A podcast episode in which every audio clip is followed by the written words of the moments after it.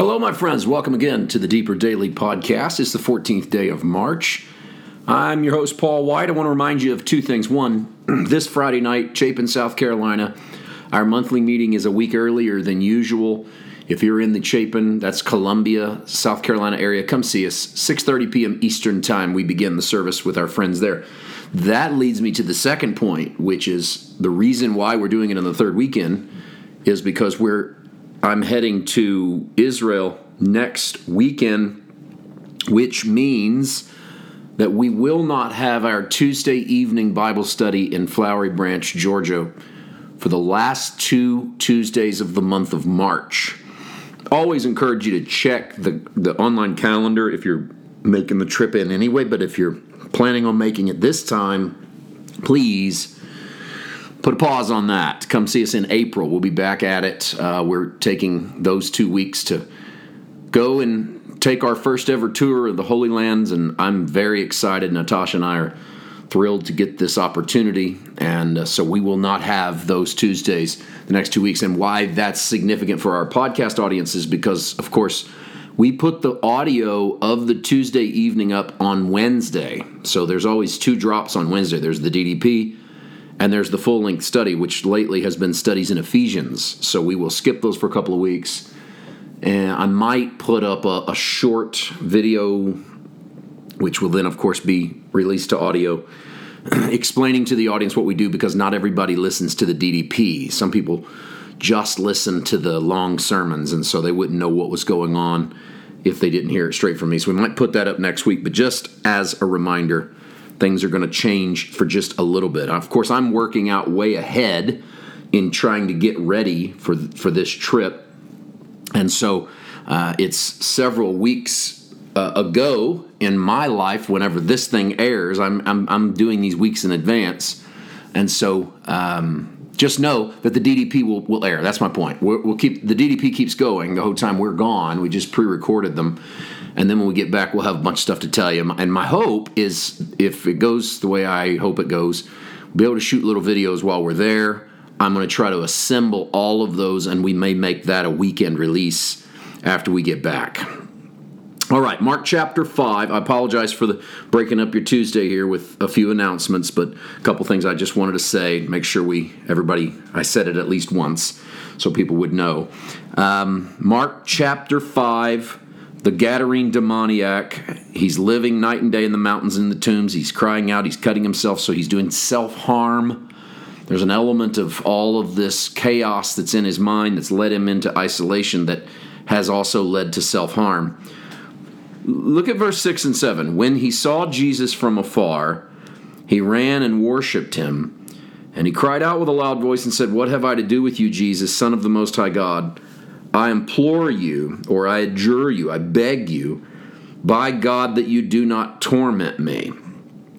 Now, the thing that stands out to me is the contrast between what the man does in 6 and what the man says in 7.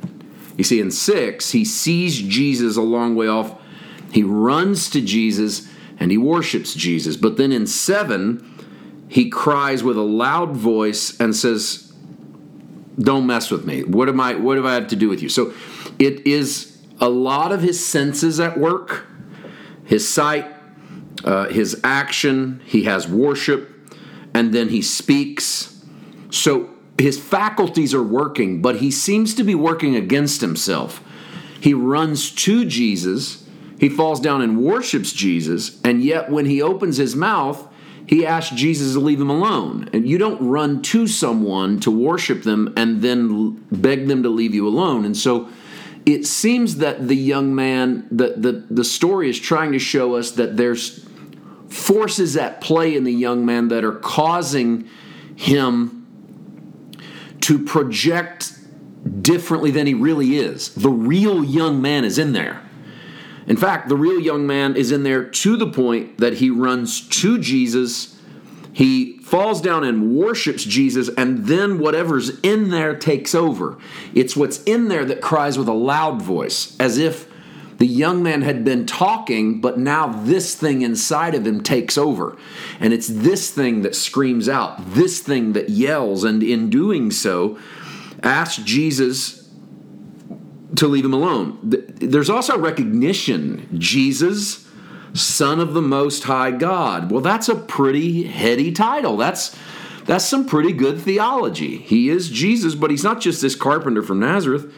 He's the Son of God. And once again, I think we said this way back in Mark 1 when the unclean spirit in, in the man in, in the synagogue in Capernaum said, Leave us alone, Jesus of Nazareth. You're the Holy One of God.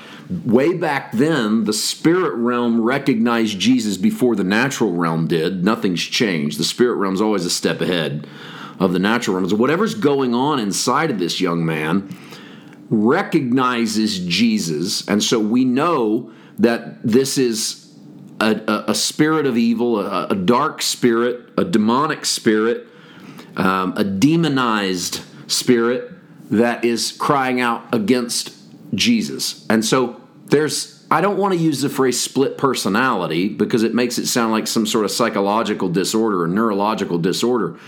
And I don't think that's what we're dealing with. I think the, the story tries to make it clear that this is this is spiritual. There's a battle for this young man's soul that is happening.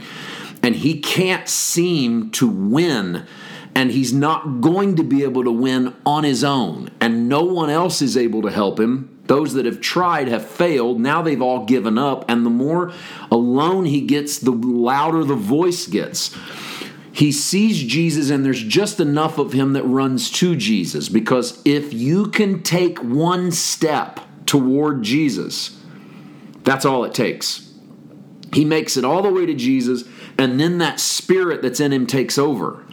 And so the, the worst part of him stands up in this moment in front of Jesus. And Jesus confronts that worst part and takes authority over it. Come out of the man, unclean spirit.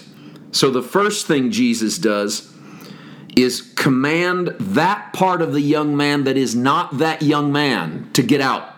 Jesus is going to work on the parts of us that are not our true selves.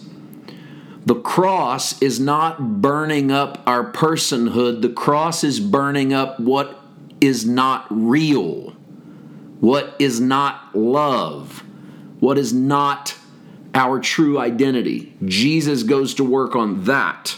Come out.